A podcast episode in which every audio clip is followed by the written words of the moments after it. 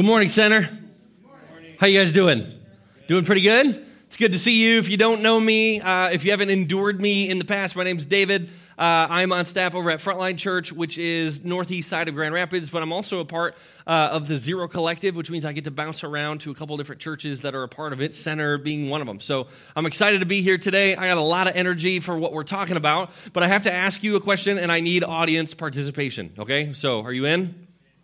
Good answer. Okay, are you in? Yes, okay, we'll work on it. What do you think of when I say the word party? What do you think of? Go, just yell it out. Snacks. Snacks. I heard woo. I liked that one, whoever that one was. Woo. Snacks. What else? Do you think party? I say party, you think music, good. Celebrate. Celebrate, good. You know where we're going.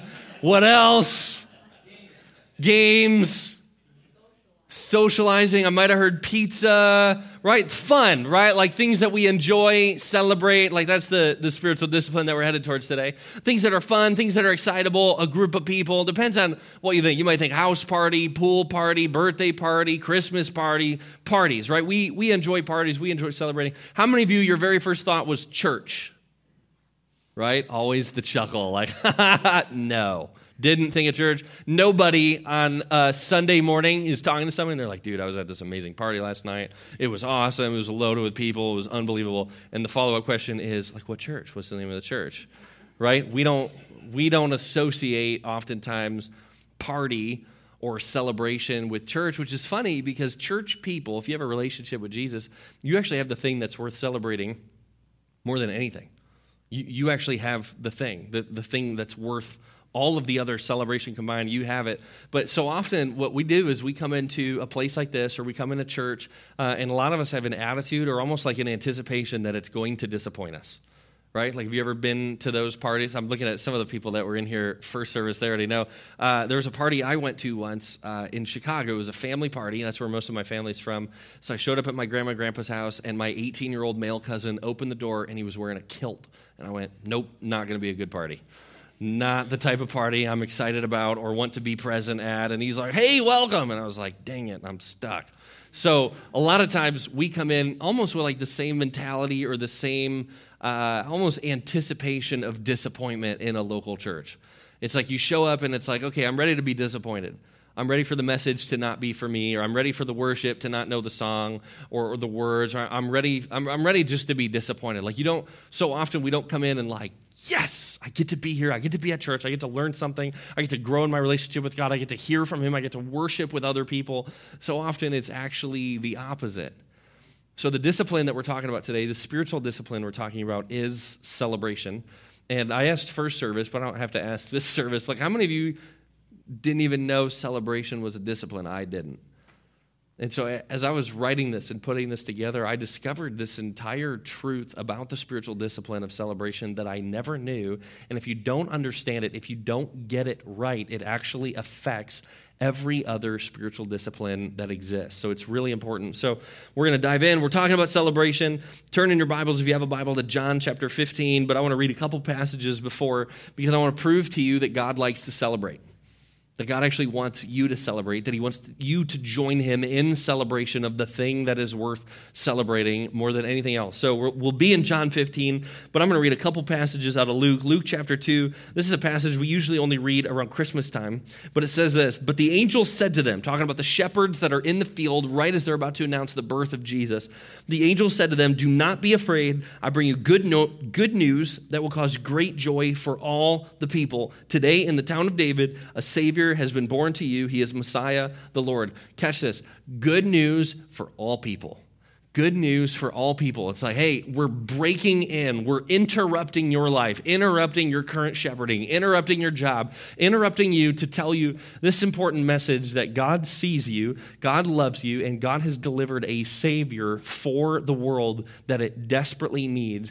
And it's a cause for celebration. How do we know that? Because, like, three verses later, it says that suddenly a great company of the heavenly host appeared with the angel. So, this giant choir, this giant group, this giant collection of of angels shows up and they're singing at the top of their lungs because they just heard the same thing that the shepherds just heard come out of the angel's mouth that a Savior showed up. The angels could sense it.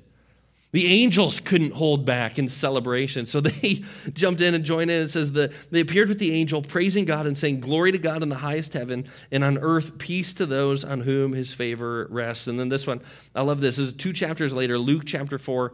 Uh, it's one of the first things that Jesus says when he enters into his public ministry. I love this moment. It's like build up. It says this Luke 4, verse 16. He went to Nazareth where he had been brought up, and on the Sabbath day, kind of like today, he went into the synagogue as was his custom.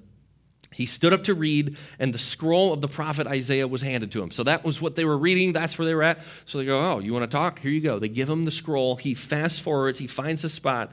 And it says this He stood up to read the scroll of prophet Isaiah. Unrolling it, he found the place where it is written, The Spirit of the Lord is on me, because he has anointed me to proclaim good news to the poor.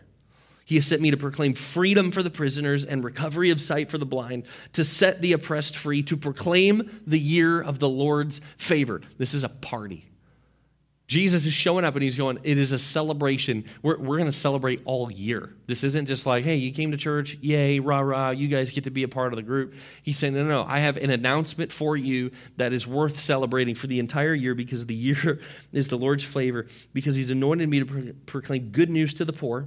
He sent me to proclaim freedom for the prisoners, recovery of sight for the blind, to set the oppressed free, to proclaim the year of the Lord's favor. Then he rolled up the scroll, gave it back to the attendant, and he sat down. And it says, The eyes of everyone in the synagogue were fastened on him. He began by saying to them, right? Drum roll. He says, Today the scripture is fulfilled in your hearing. Kicks down the door. It's like, I'm here.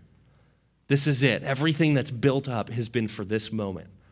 It's, it's revolving around me. It's about me. I'm here. When I show up, I can break chains. When I'm here, I can defeat death. When I'm here, I can bring things that are dead back to life. I can break people free from addiction. I can break people free from slavery. I can break people free from just disappointment or apathy. When I show up, I can change everything, and it is worth a celebration. Even the, the word I would use is like jubilee. Jubilee would be something that was built in. It was a festival built into God's people that every few, I forget what it is, 49 years, I think. It's like the seventh seven years. Every year, it would be like a total reset. Anybody that was in debt, their debt would be forgiven, right? It'd be a plentiful harvest and celebration, and all the people would come and gather and celebrate. Jesus was saying, I entered the scene, and it is the Jubilee of Jubilees. I'm here. So, church people have the thing that is worth celebrating the most, and yet often we come in moderate at best, or docile, or quiet, or what God is inviting us to step into is actually to celebrate, like it's part of our relationship with Him. That we can celebrate not just what He's done for us, but who He is. Going all the way back to Luke 2, he's the Savior. This is the last one I'd say, Luke 15.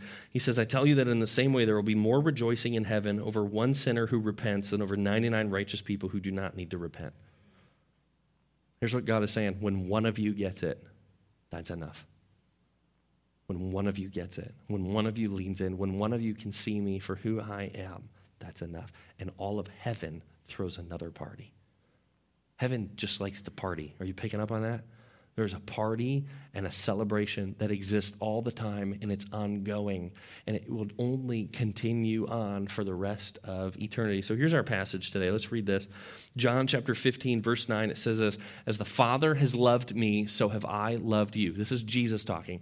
He said, Now remain in my love. If you keep my commands, you will remain in my love, just as I have kept my Father's commands and remain in his love. I have now told you this Two things important here. I've now told you this so that my joy may be in you.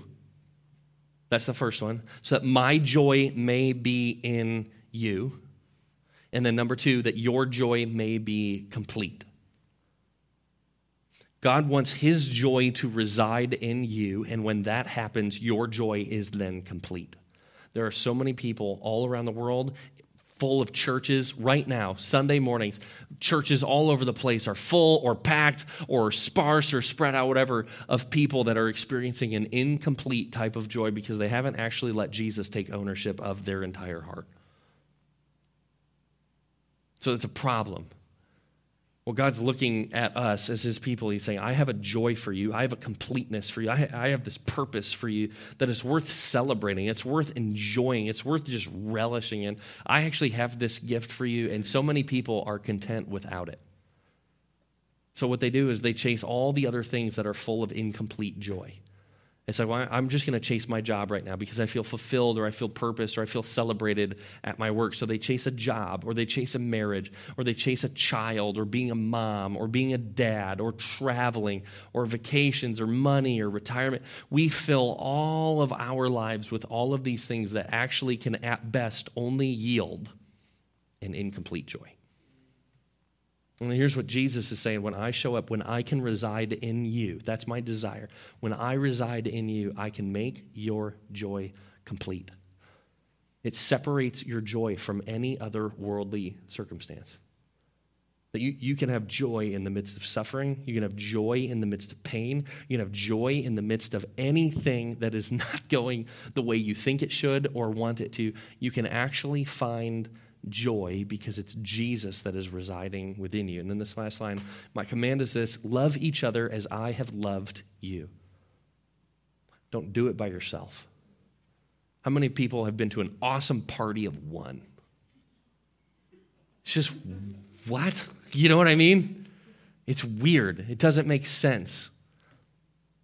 Celebration is meant to happen within a community. Celebration can actually change a community just like it can change families, just like it can change neighborhoods, just like it can change churches. If we get celebration right, when we can experience the fullness of the joy that God actually has for us, it can change everything. So that's his desire for us, but too many of us are living with an incomplete type of joy. So Richard Foster, he's, uh, he's an author that wrote a book called Celebration of Discipline, and we've built much of this series this summer on this book. He, he takes us on such a great journey of understanding all of the different spiritual disciplines like prayer or fasting or meditation or study. So he took us deeper, but he writes this. This is like an article summarizing his book. He said, The spiritual discipline of celebration leads us into a perpetual jubilee of the Spirit. There's that word again leads us into this perpetual jubilee of the Spirit. We are rejoicing in the goodness and greatness of God. Celebration comes to us as a result of all the spiritual disciplines having done their work in our lives. Without joy penetrating all the disciplines, they will quickly deteriorate into another set of soul killing legalisms. I'm not going to ask you to raise your hand, but have you ever been to a church or been to a small group or been to a youth group or been to a Christian class or, or whatever where you feel like, I, I can't do all of this? My prayer life needs work, or I don't read my Bible enough, or I didn't know meditation was a Christian thing, so now I have to add that to my list. And then fasting, I can't make it more than an hour. Now I'm talking personally. With fasting, it's like you just go spiritual discipline to spiritual discipline to spiritual discipline, and you just go, I can't do this. When it is lacking celebration, all of the other disciplines lead you to a place of bondage. This is how important celebration is. Here, here are these great, wholesome, right things that are supposed to lead you into a relationship with God, but not from a place of earning it, from a place of receiving it. And that leads to joy. So, God actually has this gift for you, and it's not work harder and be better and act good and all. The gift is, would you just come and hang out with me? Because there's, there's a constant party wherever He is. It's a celebration because only He can do what He can do. And so He invites us to step into it. But celebration, catch this, as far as every other spiritual discipline goes, celebration should go with the other ones. It should lead you to a place of celebration. Prayer should lead you to a place of celebration because you can go, I just heard from God. God just heard from me. There's this communal relationship. It should lead you to a place of joy. Study, as you open up your Bible, it should lead you to a place of joy because you go, I understand the character of God. I understand how He's led people in the past and His people. I see what He's done in their lives, and what He promises is that He hasn't changed. That should lead us to a place of joy and celebration.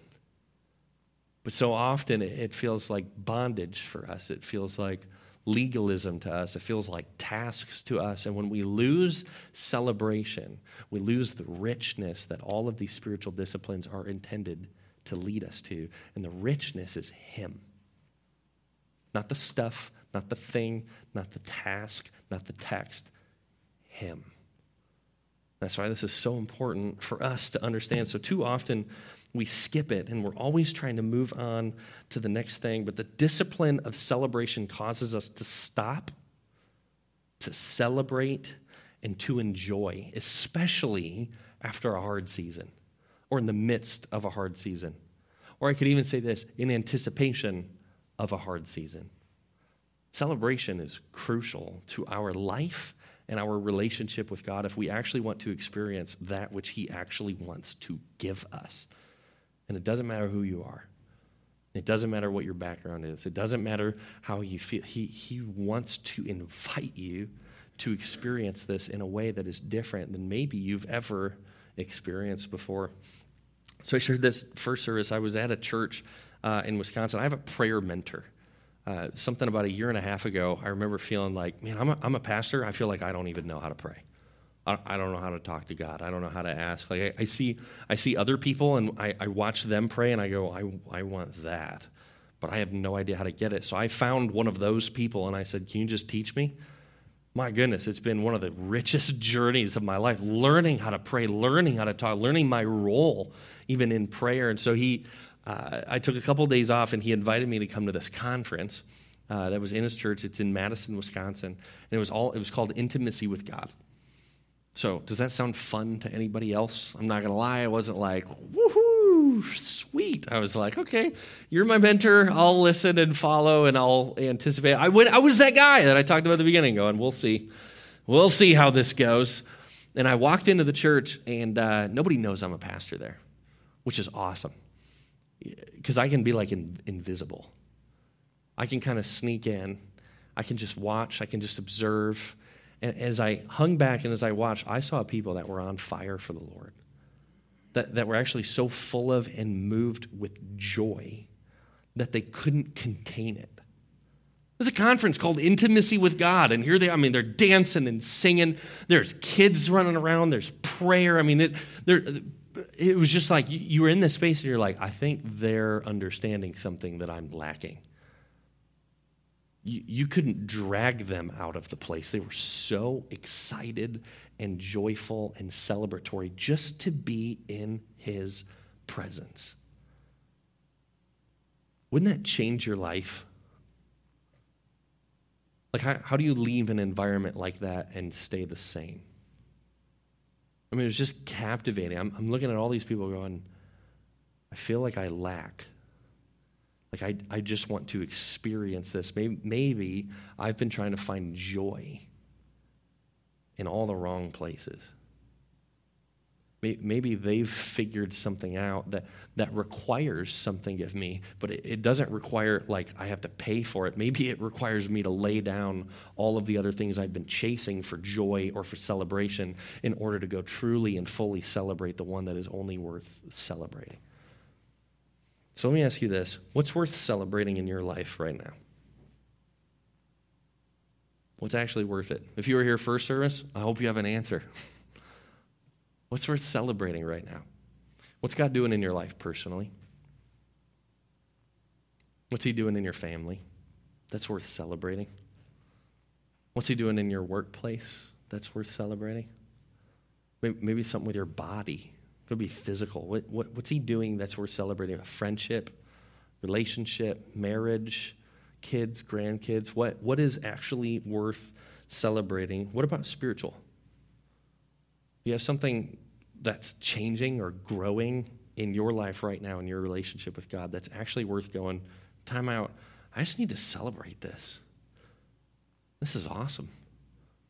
I was sitting with my boys yesterday. My wife's a nurse, so she works uh, every third weekend, uh, which is kind of like crash course combat duty dad weekend. which is like, okay, guys, we're going to get through this. We're going to get through this together because I have a three and a half year old and an eight month old. So it's kind of, I told my brother this this last week. I said, you know, parenting, uh, before you become a parent, you think it's like just fun and enjoyable. But actually, being a parent is like, I'm just keeping two people alive that are set on killing themselves. Like that's what it just feels like. It doesn't matter if it's putting something in their mouths or sticking their fingers in an electrical outlet or when they get older, whether they're driving or what. It's like you're just bent on not surviving the day, and my job is to outthink you so that you survive. So any, anybody else relate to that, or is that just okay? Thank you, one of us. Okay, right? So the two of us, we're figuring it out. The rest of you will take notes. But I, I remember sitting like in the chair and I was tired. Like it was mid afternoon. I was cranky. It's like, it's just exhausting doing this nonstop. They don't coordinate nap schedules or anything like that. But they were both awake and they were both just, they were like sweet for like half of a minute. And I was sitting in the chair and I was holding my three and a half year old and I was holding my eight month old. And I remember sitting there going, I'm not going to get to do this forever. And I just paused and I just went, this is worth celebrating. This is just special. So often, this is how I am. Maybe you can relate. So often, I always just want to get to the next thing. And I set my celebration as in, like, it's the next finish line. And I often forget that the finish line, maybe I just recently passed, was one that I thought about years ago. But I just forgot. I didn't pause. I didn't take time to, to be grateful, like Nick talked about, to actually celebrate what God has done or how He's provided. So, what's worth celebrating in your life right now? But maybe you have a hard time finding something worth celebrating. Maybe you're like, you know what? I'm just consumed with this one thing right now.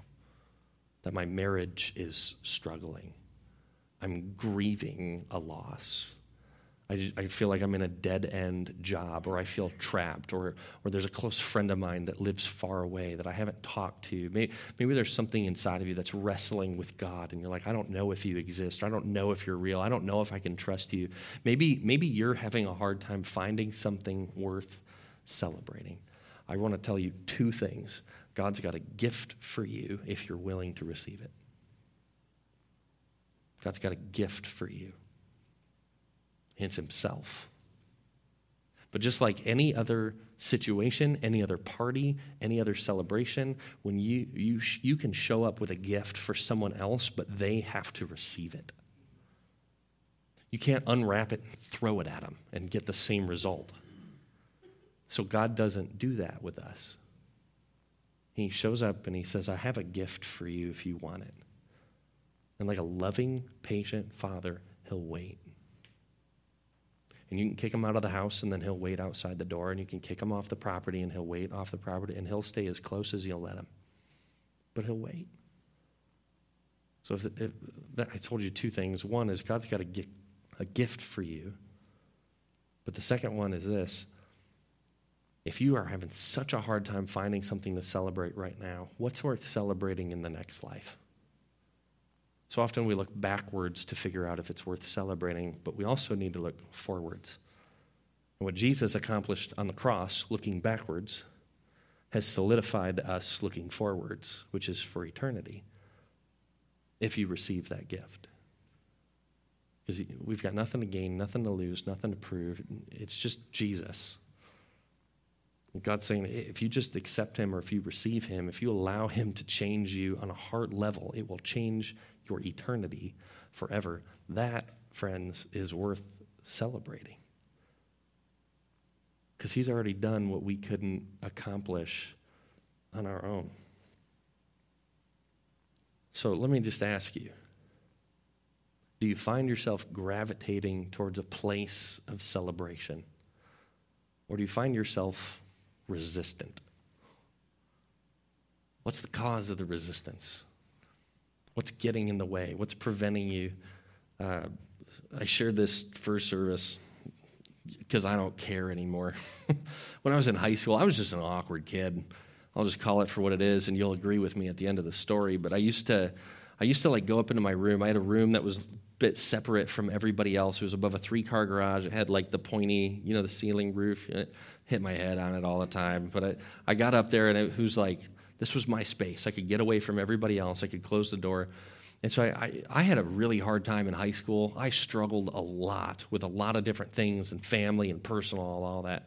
And so it was kind of my release. But what I found was I, I, would put headphones in. Music just had, somebody said music, I think, when we talked about party earlier. Went, yes, music leads me to a place of celebration. I just love music.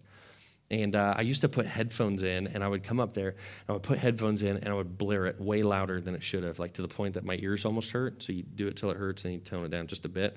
I would go up there, I would turn the lights off, and I would just move. Like it was like there was something so deep within me that just wanted to celebrate, but as if nobody was around and nobody cared and nobody could see. And I would dance or I would move or I would flow throughout or I would try to sing because I was was away. There was always something when I was around other people or around family or around brokenness that felt like I can't celebrate. But I had this deep seated desire to get away to do that. I think that exists in every single one of us that we are built for a celebration, which is good because eternity is going to be a celebration.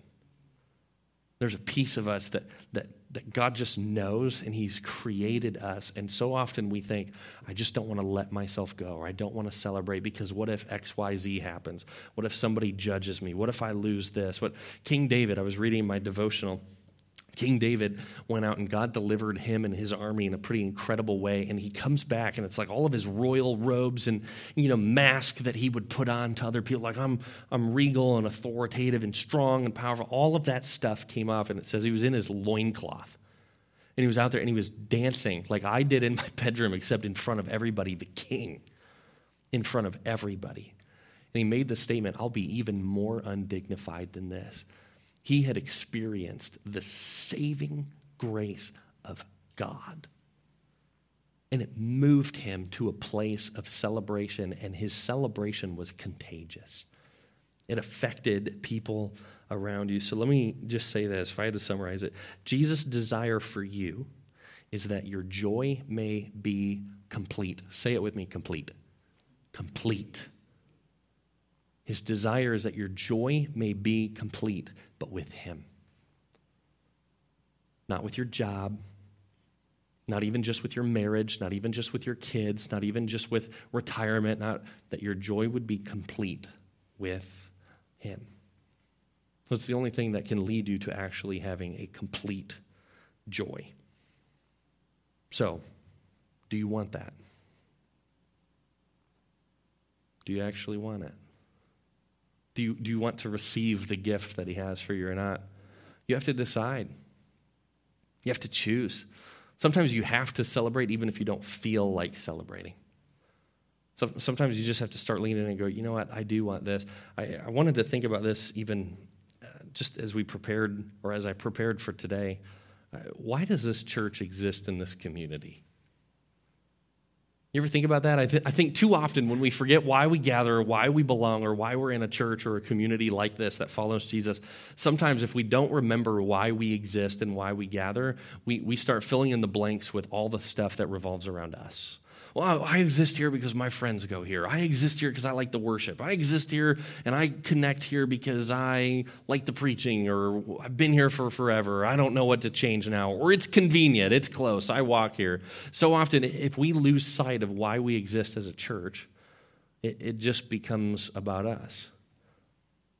I looked it up last night. There are 12 churches within one mile of this church. You know what I like to believe about this church? I'm just a guest but, but this is something I just know and believe about you. Every time I come here, this church exists for people that aren't here right now. And it exists for people that don't come for service either. It's people that are at home right now sleeping in. It's at home, or it's for people right now that are watching TV, or they're walking their dog, or you know they're, they're worshiping Buddha or Muhammad, or you know, they're chasing all these other things that don't actually lead you to a place of a relationship with Jesus. This church exists for them. And the funny thing about the them is you know them. You actually have names when I say that. You, you can see many of their faces. It's the people you live next to, it's the people you work alongside, it's the people that you're in a CrossFit gym with, or it's the people you go to school with, or it's the people. It, it, there's so many people that are all around you in all of your different contexts that don't have a relationship with Jesus that will forever live with this sort of incomplete joy, that it's only going to get so good until they interact and meet the person of Jesus. And what's crazy about joy is it's meant to be contagious. And there's something really awesome about having a contagious type of joy that is complete, that people who don't have it desire it. So, the question I would just have for you is what would be worth celebrating in your life? What would be worth celebrating in your heart? What, what would cause you to just go, I don't care anymore? I'd be like King David. I'd be even more undignified. I would worship. I'd go crazy. I'd celebrate. What, what would cause you to celebrate if God moved in your community or your workplace or your school or your context that would change everything? What would lead you to that place of celebration? Here's a question Would you be willing to allow God to use you to make that happen? Would you be willing to be obedient? Would you be willing to, to talk about your relationship with God? Would you be willing to put your joy on display so that other people could see this is what it actually looks like? This is what it's actually all about. So, Richard Foster, I'll, I'll read this one last quote of his. Uh, I'll put it up on the screen. I'm going to read the first half of it, though, that's not up on the screen. The first half says this He says, Celebration is not just an attitude, but it's also something that we do. So it's not just an attitude, it's not just a feeling, it's an action. It's something we do. We laugh, we sing, we dance, we play. The psalmist described the joy filled celebration of the people of God, complete with timbrel and dance, with trumpet and lute and harp, with strings and pipe and loud clashing cymbals. In celebration, we celebrate. So, in the discipline of celebration, it leads us to action. But then he says this, and this is on the screen celebration is one of those things that does not diminish with use. There are very few things that exist in our world that don't diminish with use, and celebration is one of them. Rather, it multiplies. Celebration begets more celebration, joy begets more joy, laughter begets more laughter. I have found that times of genuine celebration have potential of bringing healing and wholeness to the entire community. So I wanted to share this last story and then we'll close. Uh, I remember when I was in college, I became an RA. It was my sophomore year. I got moved to freshman land. That's what we called it. I got to live in the honors college first year. They had their own room, so I kind of I convinced them I was smart enough to do that. So then year two, I got shipped off to freshman land, and I had a resident. Her name was Priyanka, and she was Hindu. So her whole family was Indian. That was just the religion from the, the place of the world that they were from. And so all she had known was Hinduism. And I remember watching a message from a pastor who was talking about the middle school kids in his church baptizing their friends. And I went, I've never baptized anybody. I don't even know what to do. I wouldn't know what to say. Does it matter what type of body of water? Does it have to be still or should it be a river? I I don't know. And I remember I met Priyanka. She was one of my 66 residents on that floor. And she always had a hard time fitting in, struggled to connect with other people. And so a lot of times she'd just sit out in the hallway by herself. And so I would walk past her. I knew her. Just like many of you know the people that lack a relationship with Jesus in your life, you know they stick out. And so I remember I, I would just sit next to her. Sometimes for an hour, other times for five minutes, 10 minutes. I just asked her questions. Tell me what you believe. Why do you believe that? Why, why do you worship Buddha? And what, what happens, or Hinduism? I think Buddha is Hinduism. I don't remember. Buddha's probably Buddhism, isn't it? Sorry.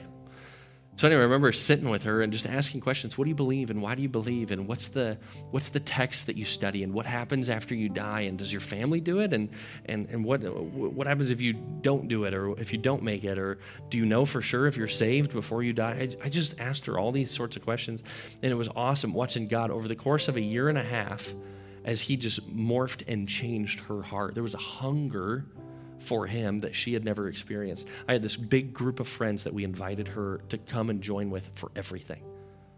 Like we, we had parties all the time. It would take us five cars to go to church I mean, it was like we, we just caravanned it. So she was with us for everything. And about a year in, I was like, You listen to more Christian music than us. You go to more church services than us. You read more Christian books than Are you a Christian? She goes, Nope. I was like, You sure look like one.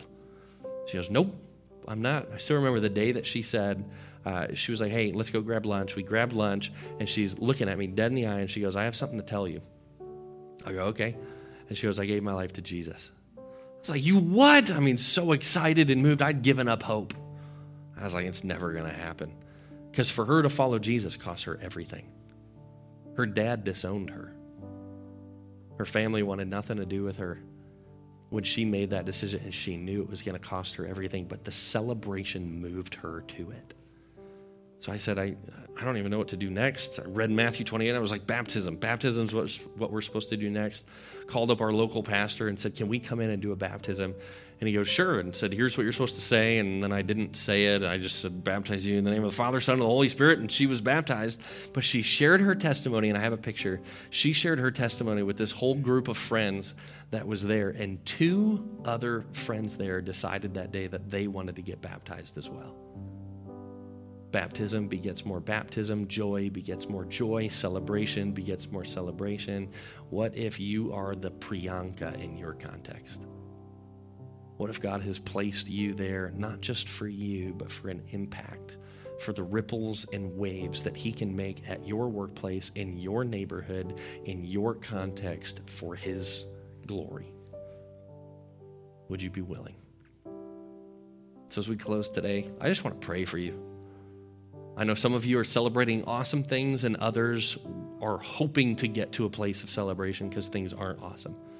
I just want to close us in celebration just by praying, by moving into His presence where only the complete joy that He offers can be found. So, can we pray together? Let's do that. God, we just come before you right now. We just thank you just for the person of Jesus. We thank you that you loved us so much that you died for us, that you looked at us, you saw our sin, you saw our shame, you saw all the stuff that so many others just don't see about us or in our private lives, that you saw us, and even at our worst, you said you're worth it. We thank you that you uh, that you rose again from the grave, that you defeated death, so that we would all know that nothing can hold us back from a relationship with you. And I pray, God, that you would just make this group contagious I pray that as you send this group to classrooms, as you send this group to workplaces in different neighborhoods, as you send some even in this group all across the world, I pray that everywhere these people go, that they would be just contagious with the joy of your Holy Spirit that leads to a complete type of joy. That they would experience the impact of a relationship with you, not just in their own lives, but in their marriages, in their families, with their kids and grandkids and workplaces and classrooms, that you would just change our world through this group of people that understands who you are and can celebrate you. So we love you. We're grateful for you. We just pray this in Jesus' name. And everybody said together, Amen. Amen.